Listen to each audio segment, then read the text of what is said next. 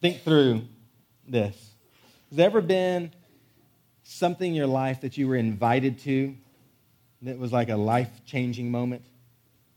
Maybe it was to meet somebody famous or invited into uh, a network in your business where you were, kind of changed the trajectory of where you're going. I had a friend named Dan Gardner. He was the business administrator at the church that I served before coming to Georgetown. So this was 15 or 20 years ago. Well, we had a church member at that church whose son worked for Enron before the collapse. And his job at Enron was in, he was in charge of all of their sports marketing and sports development. Since they owned the Astrodome, he was in charge of like bobblehead day at the Astrodome. He was in charge of all those type things. He was also responsible for getting the person each game that would throw out the first pitch, the ceremonial first pitch. So that's the backstory to what happened. Right before the season starts, and it's the last season in the Astrodome before they're going to close it down and open up Minute Maid Park, we get a phone call from Greg, who works for Enron. Greg says, Hey, if you guys want to come to opening day of the last season in the Astrodome, just tell me how many tickets you want, and I'll get y'all tickets. And so about seven or eight of us drove down there, got to go. I'm a huge baseball fan, not necessarily an Astros fan, but it's baseball, so it's great. So we're down there, and it's opening day, and it's the, it's the last season of this historic eighth wonder of the world, the Astrodome. And as we're driving down there, Dan Gardner, a business administrator who's going, gets a phone call, and it's Greg. And Greg says, Hey, Dan. Dan's a big baseball fan, too. He said, Hey, whoever, I don't remember who it was, we had somebody that was responsible for throwing out the ceremonial first pitch today, and they canceled on us at the last minute. Would you like to do it? How crazy is that, right? Like, we're just, and it was awkward sitting in there because they're like, going out tonight's first, today's first pitch is the business administrator. At, you know, people in the stands like, what? Like, who's this guy? But it was just a last minute thing, and he was like, this will bless this family that's been long term friends of mine. And so Dan got to go out there and throw out the first pitch. Now, just for some fun, because if I ever got an invite like that to do, that would change my life. So, just for fun, I put together just a short video clip of, for you guys of what that would look like in my mind if I had that chance to do that.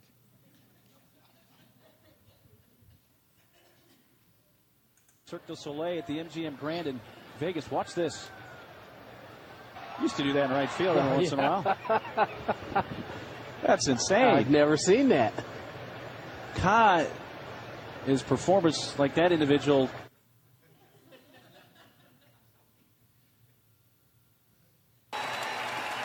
Few minutes ago, John Wall of the Washington Wizards, as we wondered whether a point guard can throw a baseball. He's a much better passer. That would be more what it would actually be like, probably. I'd probably be so jacked up with nerves out there. That would be horrible.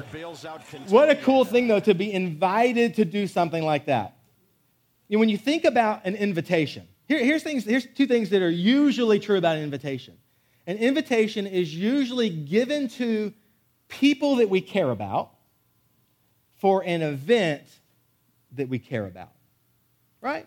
If you invite somebody to a birthday party, you're inviting your loved ones, people that you want to spend an important event with, your birthday, that celebration. If you invited friends over to dinner, again, sometimes we're, we're inviting some people that we don't know to get to know them. But if you're inviting some people to dinner, it's usually people that you care about and that you like, that you want to share an experience with, and you're inviting them to something that you enjoy doing.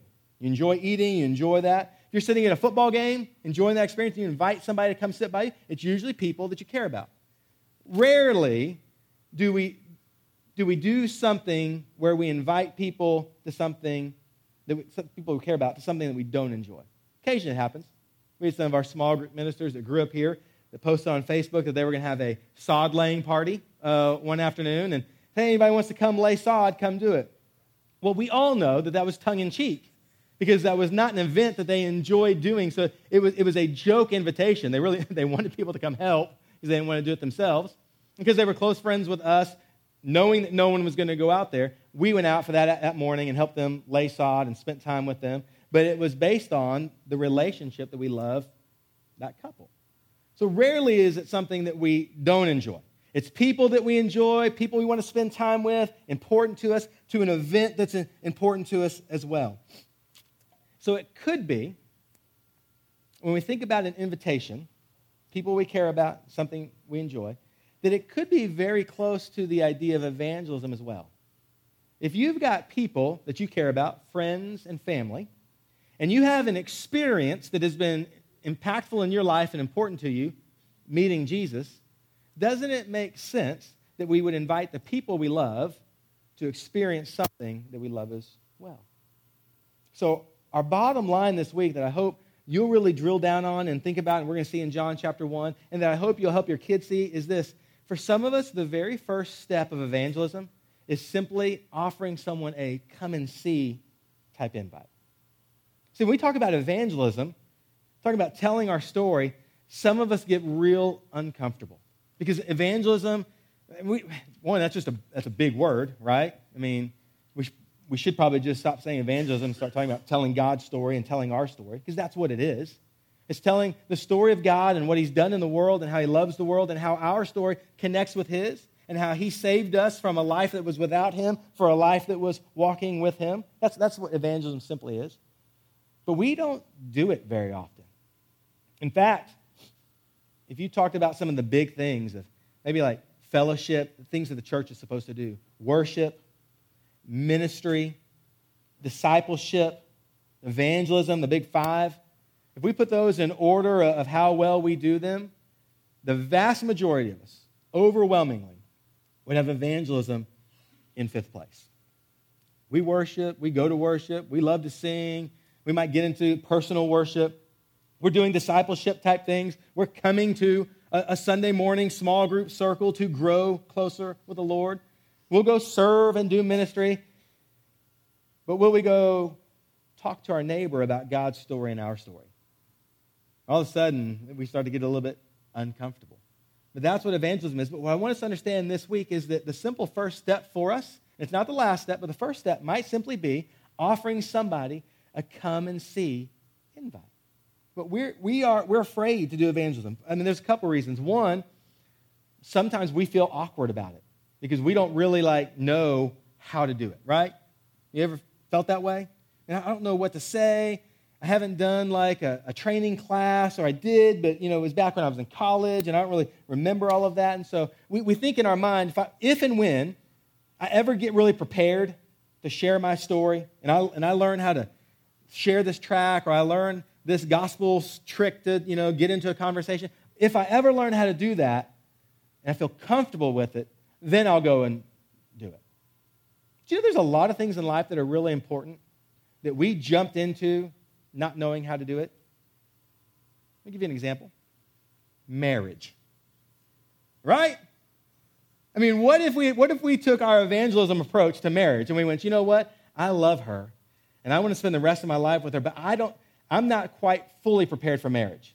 I've only read like the five love languages. That's the only book I've read. And I only did like four weeks of premarital counseling. And I've seen all kinds of things. I'm, if I'm really honest with myself, I'm not prepared to share my life with another person who's never been in the same house with me. I don't know what they expect for chores. I don't know what their family situation is like. I mean, I've learned it, but if, I, if we're quite honest, we weren't prepared for marriage, but none of us went, well, I'm going to wait. Once I've got 20 books in, I mean, some of us, like 19 years old, like, want to get married for the rest of our lives? Yeah, great idea. I'm broke, you're broke, we got no place to live. Let's do this. Right? Then stop. How, how many of you had a conversation like this and went, you know what, kids would be incredible. But we're not going to have kids because I'm not an expert on parenting yet. Once I become an expert on parenting and I've got it all figured out, then we'll have kids. You might have thought that, and it took what, three days home, two days home, one hour home with the infant, and you went, we don't know what we're doing. Like, this is I mean, most of us in here still look at each other and go, we don't know what we're doing, right? I mean, but we didn't, we didn't wait. We jumped in because it was important. Marriage was important and kids were important to us. Well, evangelism ought to be important to us as well. And you're not going to have it all figured out. You're going to have a conversation with somebody that's going to ask you a question that you go, I don't know. And they're going to challenge you with something that, that, that maybe even rocks your faith. But evangelism, like those other big things, we've just got to jump in, even if it's awkward for us, even if it makes us uncomfortable. That's one reason why we don't do it. Another reason why we don't do it is because of the baggage that other people have brought to evangelism. Right? I mean, what I mean by that is if you start talking to somebody about Jesus, there's a pretty good chance that they've met somebody else who was a Jesus follower that was a complete jackwagon, right? They were an idiot. Or you go, hey, can I, can I share what Jesus is doing in my life? And their mind flashes back to the guy in the sandwich board with a bullhorn on the side of the street going, repent, sinners. And they go, oh, that's where we're headed.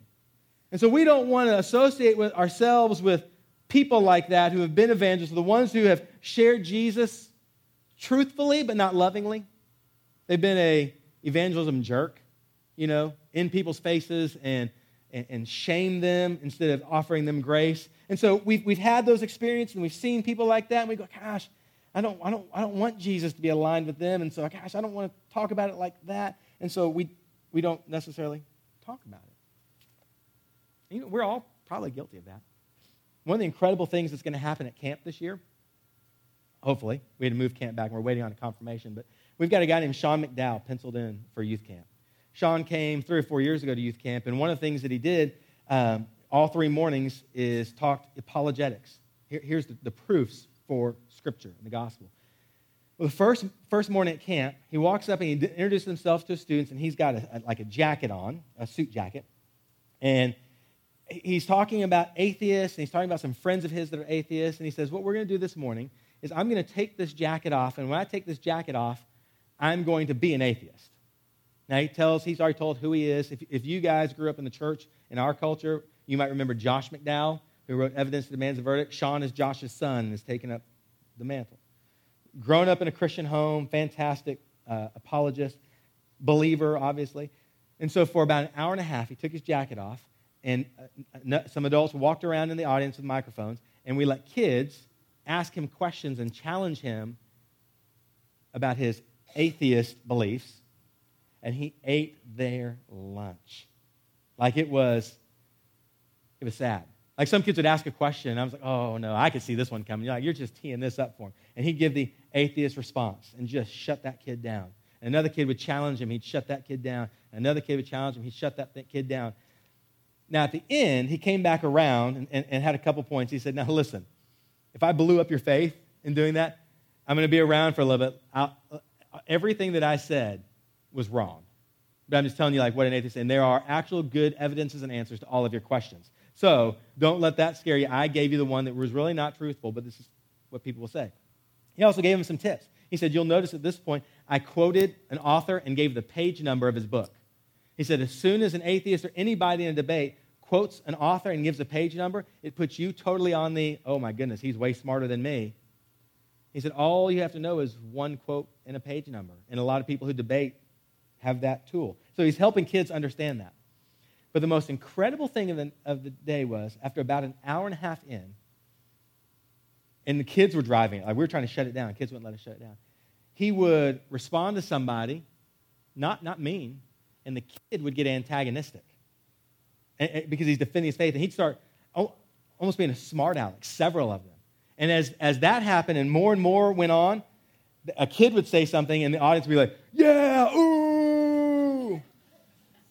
And the kid's totally wrong. But they're all like, yeah. And I'm like, golly, you're dumb. Um, and he would answer them, and they were like, we don't know what that means, but you're still wrong. And it didn't start that way, but it ended that way. And his main point was this. He said, guys, I want you to understand I have several atheist friends I told you about at the beginning of the message. And if you treat them like you treated me, they'll never listen to you. And he said, I told you going in that I'm a believer, that I'm on your side, I'm on your team. And look at how you treated me throughout the course of our conversation. And I mean, it was pin drop silent in that room. But that's, that's what I'm talking It's that baggage.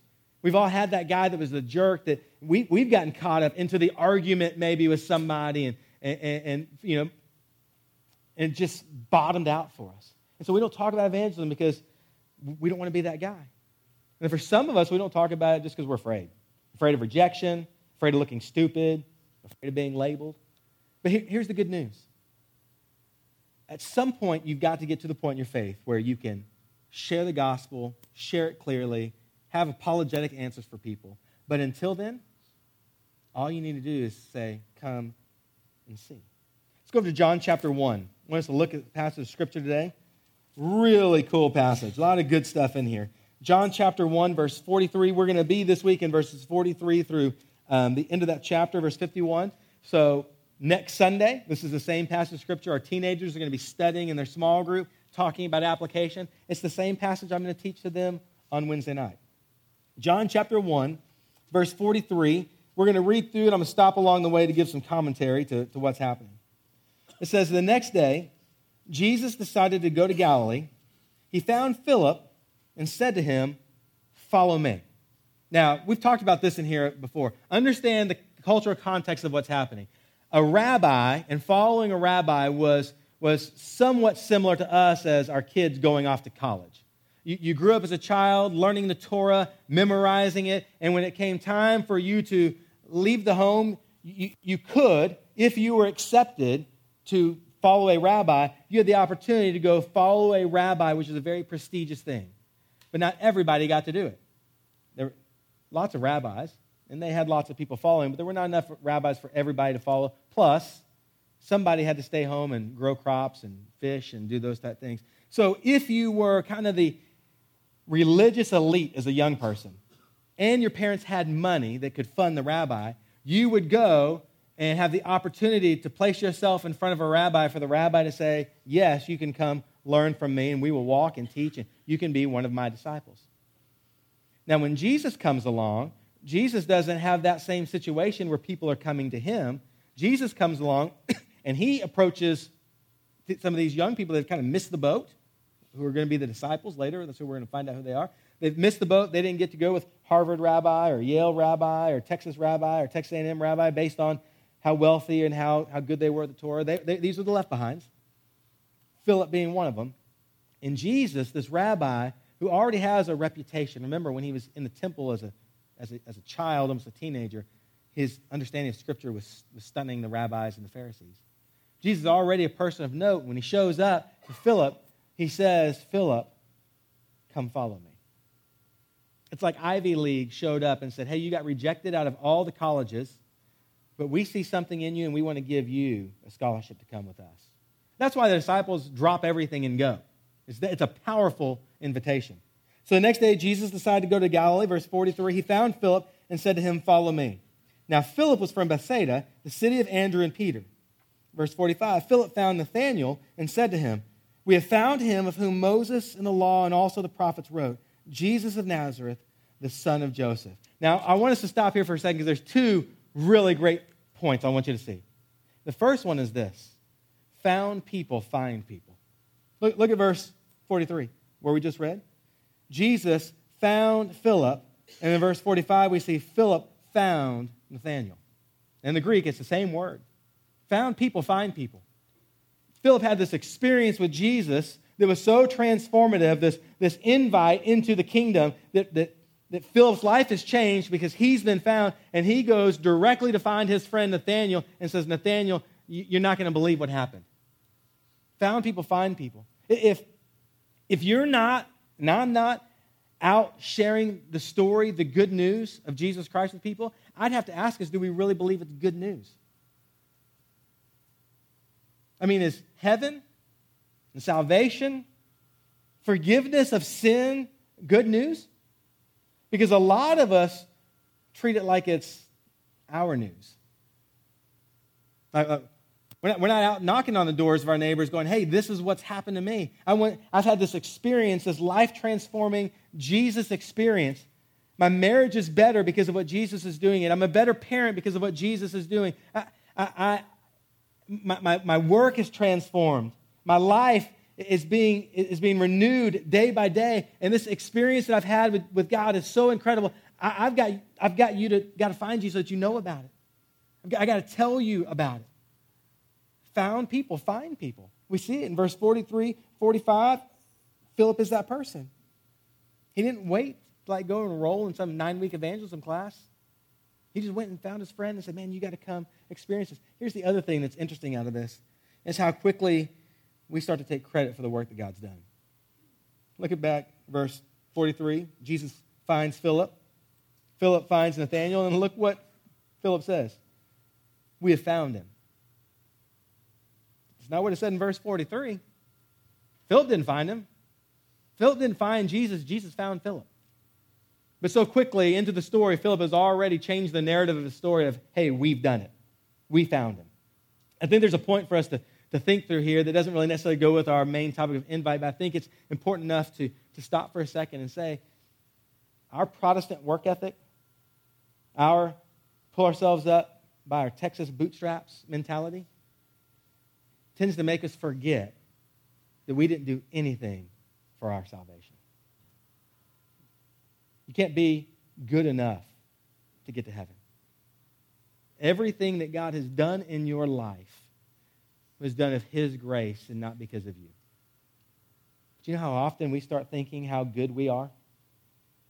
God, I did this for you, and God, I did this for you. And we start to convince ourselves that our salvation was earned of our own merit.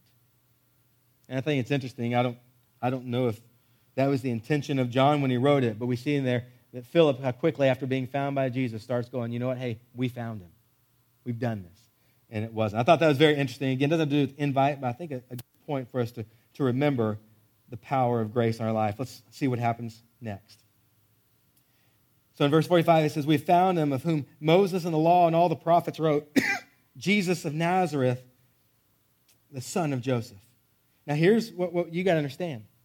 When he says, We found the culmination of the law and the prophets, what Philip is saying is, I found the Messiah. All of the Old Testament, all of the law, and all of the stories have pointed towards a time in history where God is going to send the Christ, the Messiah. All the prophets talked about him coming, and he says, I, We've experienced it. And so, if you're, if you're watching this movie in your mind of Philip going to Nathanael, Philip is not going with a, hey, we got this thing, pretty cool thing happening at church. You know, if, if you're not doing anything, you might, you might check it out. It's, I mean, it's, it's all right. Philip has waited his entire life to see Jesus. There's an excitement level that is transformational. My, my brother in law got married, gosh, 18 years ago or so, I don't know how long. And I was the best man in his wedding.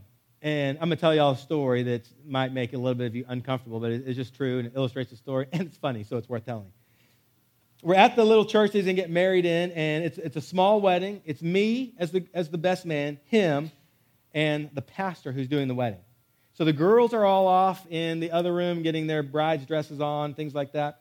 And we're in this back room, and, and he is so excited and nervous about this event as we're changing our tuxedos, we literally had to change rooms three different times because his stomach was so messed up.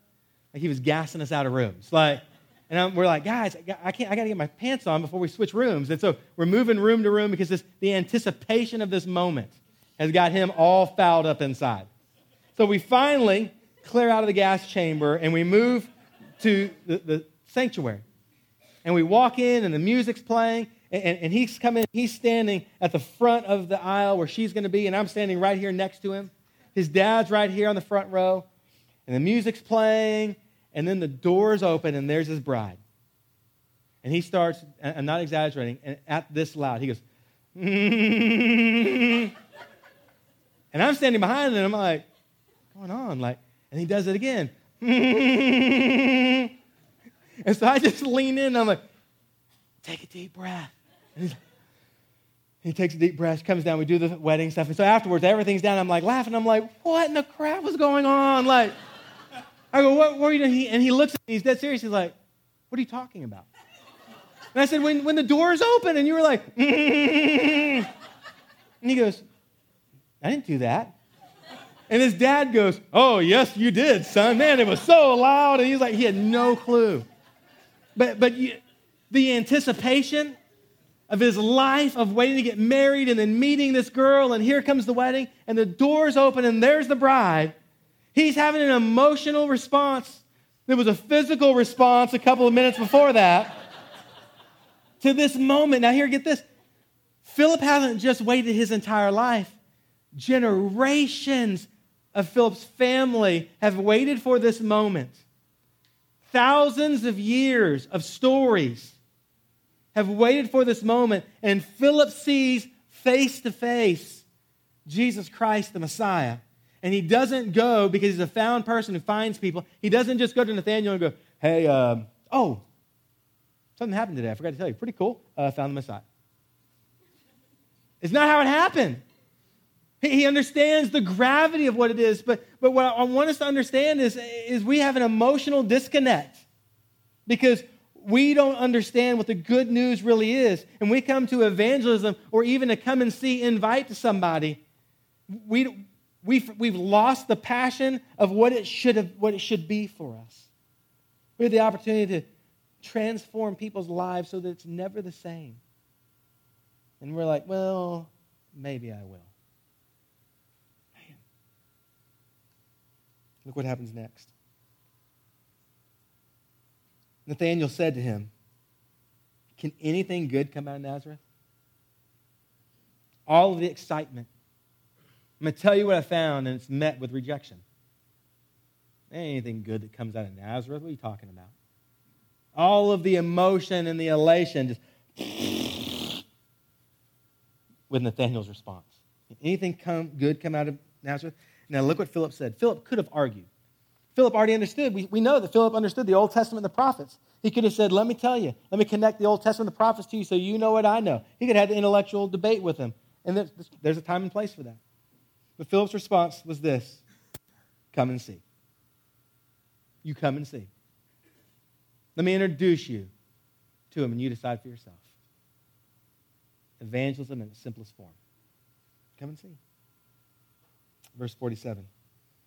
Jesus saw Nathanael coming toward him and said of him, Behold, an Israelite indeed, in whom there is no deceit. Nathanael said to him, How do you know me? And Jesus answered him, Before Philip called you, when you were under the fig tree, I saw you. And Nathanael answered him, Rabbi, you are the Son of God. You are the King of Israel. Side note, so you know, because you have some people that you need to invite as a come and see to experience Jesus in the context of the church, context of an event, something like that. As you get ready to tell your story, you don't, you don't wait. We're not waiting until the nine week discipleship evangelism class. We're not waiting until we can all write out our stories. This week, there's somebody that God's going to call you. and he's going he's to quicken your heart, say, Come and see. There may be a person that God says you need to invite them. And you may go, Well, not, not them, Lord. I need to like, go find a Hell's Angel biker somewhere. They're the ones that need Jesus. I don't know why you're telling me this person. This is like one of the nicest guys in the office. You realize what Jesus said about Nathanael? He's an Israelite in whom there's found no deceit. Nathanael was one of the most moral people anyone knew. Nathanael was a good guy. Nathanael was the one that people would have looked to more. He had been the one that, like, I wish my kids would grow up to be like Nathanael. And yet the invitation to Jesus was coming, and Nathanael finds out and discovers, You're the Messiah. And even in my morality, I need you. In verse 50, the story ends this way. Jesus answered him, Because I said to you, I saw you under the fig tree, do you believe? Well, you'll see greater things than these. And he said to him, Truly, truly, I say to you, you will see heaven opened and the angels of God ascending and descending on the Son of Man. Isn't that what you want for the friends and the family that you love? We talked about an invite. The event that you want to bring them to, the life that is better, the life that is transformed, the life that has Jesus that walks through the valley of shadow of death with us. We've got this. We want them to have that better life, to see angels descending, to see spiritual things happen, to see the hand of God move in their life. That, don't you want that for your friends and family? If so, that event and you love them, how can we do anything less than say, hey, come and be a part? Come and see. They may say no. They may come and see and they may walk away. That's between them and the Holy Spirit. It's remember, it's what it's what the Spirit does. Jesus is the person who's responsible for salvation. We just do our part, to say, hey, come and see. So let me give you two things to think through when it comes to just application. And here's the first thing. It's very simple. I mean, it's not rocket science. Invite someone. Invite someone to come with you. You've got parent friends that have felt needs of raising their kids. We talked about it earlier. You all laughed we went, we don't know what we're doing. Neither do they. So come put them in your small group of a support circle and do life together with Jesus walking alongside of you. Now, uh, let's, let's be fair. While I'd love for you to invite them next week, this is a place you can invite them to. You may not want to do that. Like, hey, come and see. And then they get here and they're like, oh, you're doing a whole series about inviting people. I was a project for you. I get that. After we finish this series, we're starting a series called The Disconnect. We're going to talk about social media and what the scripture says for us, teaches to, to walk through something in social media. Do you have some parent friends that don't know how to deal with social media in their teenagers and their families or for themselves? You got any parent friends in conversation with you have told you, I think I might be addicted to my telephone? Invite. Hey, come and see. And who knows what the Lord will do. Seven year old, 11 year old girl, when she was about seven, my oldest daughter, Rayleigh, walked into the rec center and she met a young lady named Delaney. I've got a picture of Delaney. Delaney was working childcare, and my seven year old walked up to her. The childcare host doesn't know her, and she goes, Hey, I think she asked her first, Are you a Christian? Delaney said, because in our family, our, our, young oldest is the evangelist. She's like, uh, Question, heaven or are you going to burn in hell forever? I need to know. It's her evangelism strategy. Trying to work on grace and skill. She walks up to Delaney and says, Are you a Christian? And Delaney goes, Yeah, I, I am. And, and Rayleigh goes, Well, where do you go to church? Delaney goes, I don't have a church home right now. I just moved back. Delaney's story was cool. Delaney was not a believer. She went to uh, Honduras, I believe. She went out of the country to do a, a study abroad program. And she stayed in the home of two Americans who were believers, and they led to the Lord. And she came back to Georgetown, a believer, and hadn't had a church home. When my daughter asked her, Where do you go to church? She goes, I don't have a church home. And my daughter says, Well, you should come to First Baptist with us. The next picture shows you how that story ended. Her being baptized here at First Baptist, getting involved in a small group, starting to grow at such a rate and falling in love with teenagers, she ended up coming on our team and, served as one of our interns for several months. And now is back going overseas and abroad because Spanish is her, uh, was her major in college. Back to do work and sharing the gospel with people as she goes. Because a seven year old said, Come and see. Her life's been transformed. So, who is it that you can simply invite to? Here's the second thing. It's along the way, along the same lines. Is there an event that might spark somebody's interest that you can use? Maybe you're embarrassed to bring them here. You're like, I don't want to bring them here. We like you, but they won't. But there's events that happen along the way that you can say, hey, come and be a part of this. It's a one time type thing. I'm not going to invite you to come every Sunday. That might be too much for you, but here's a women's, a women's conference or a men's event. For our teenagers, what I'm going to be telling them, we strategically do in this series, next, not this Wednesday night coming up, the next Wednesday night is Fields of Faith our local area schools are going to gather at Eastview High School baseball field, and students are going to share their testimonies. Connor Lancaster uh, is going to represent First Baptist and share his story. And so we're telling our teenagers, hey, this Wednesday, I'll be telling them we're not going to meet up here Wednesday the 11th unless somebody needs a ride. Meet at the baseball field. Now, here's what normally happens they do Fields of Faith every year. We haven't done it. Did you just find out Connor's doing this? Yeah. Didn't tell his mom and dad. Yeah, hey, so yeah. Hey, congratulations. Um, yeah, right. So, what normally happens, we've done Fields of Faith. Our teenagers go, I don't really do FCA, or I, or I go to Round Rock, or I go to Liberty Hill, or I go to Jarrell, or I go to Round Rock Christian Academy, and this seems like kind of a Georgetown Fields of Faith thing. So, it's a free Wednesday. We're going to take the Wednesday off. That's why we haven't done Fields of Faith in years past, because we go from 150 kids down to 20 at an event. So we go, well, let's do something to disciple 150 here. But I'm going to encourage them and strongly beg them to say, hey, here's an application. Use this event. Here's an event on one of your friends who may not come to church. Invite them to your school event where they're going to hear stories of other teenagers and what Jesus has done in their life. So I'm going to ask you if you hear your teenagers say, oh, yeah, we're not doing anything on the 11th, yes, we are. In fact, it may be more important what than what we're doing this Wednesday because it's an event that they can use as a tool to invite a friend and say, hey, come and see. And then let the Lord do what the Lord's going to do. One of the things that we're trying to do, we're working on, if you have some leads in this, you could, you could help us out. We're working on trying to get a tailgate thing out there for our students so they can come grab like sausage wraps or hot dogs and have great pumpkin hunt flyers and things like that so they can bring their friends up to it and hang out with us with some yard games before they go over into Fields of Faith, just so that it's more of an event. Because we have to get to the point where, as disciples, we realize that a lot of things that we do at church, youth ministry, aren't just for me, but they're tools for me to invite somebody that might spark an interest in what Jesus is doing. We close up with this, and you'll have 10 or 20 minutes to talk. Some interesting statistics. Interviewed 50,000 people. Not me. Not that kind of time. There was interviews of over 50,000 people that were done with some traveling evangelism groups. And they asked them why you began attending a church. And depending on the region of the country, somewhere between 75 and 90% of people said, I started coming to my church because somebody invited me. Here's some other statistics. What drives people to come to a church? 2% advertising. 6% the invite of a pastor.